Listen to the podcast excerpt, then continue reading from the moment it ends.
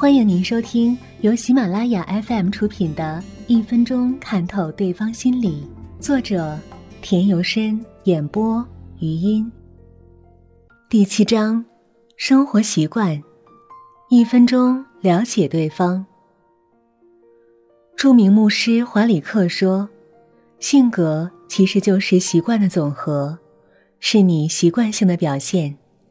生活习惯不仅仅透露出一个人的性格，还可反映人的潜意识，反映人潜在的愿望。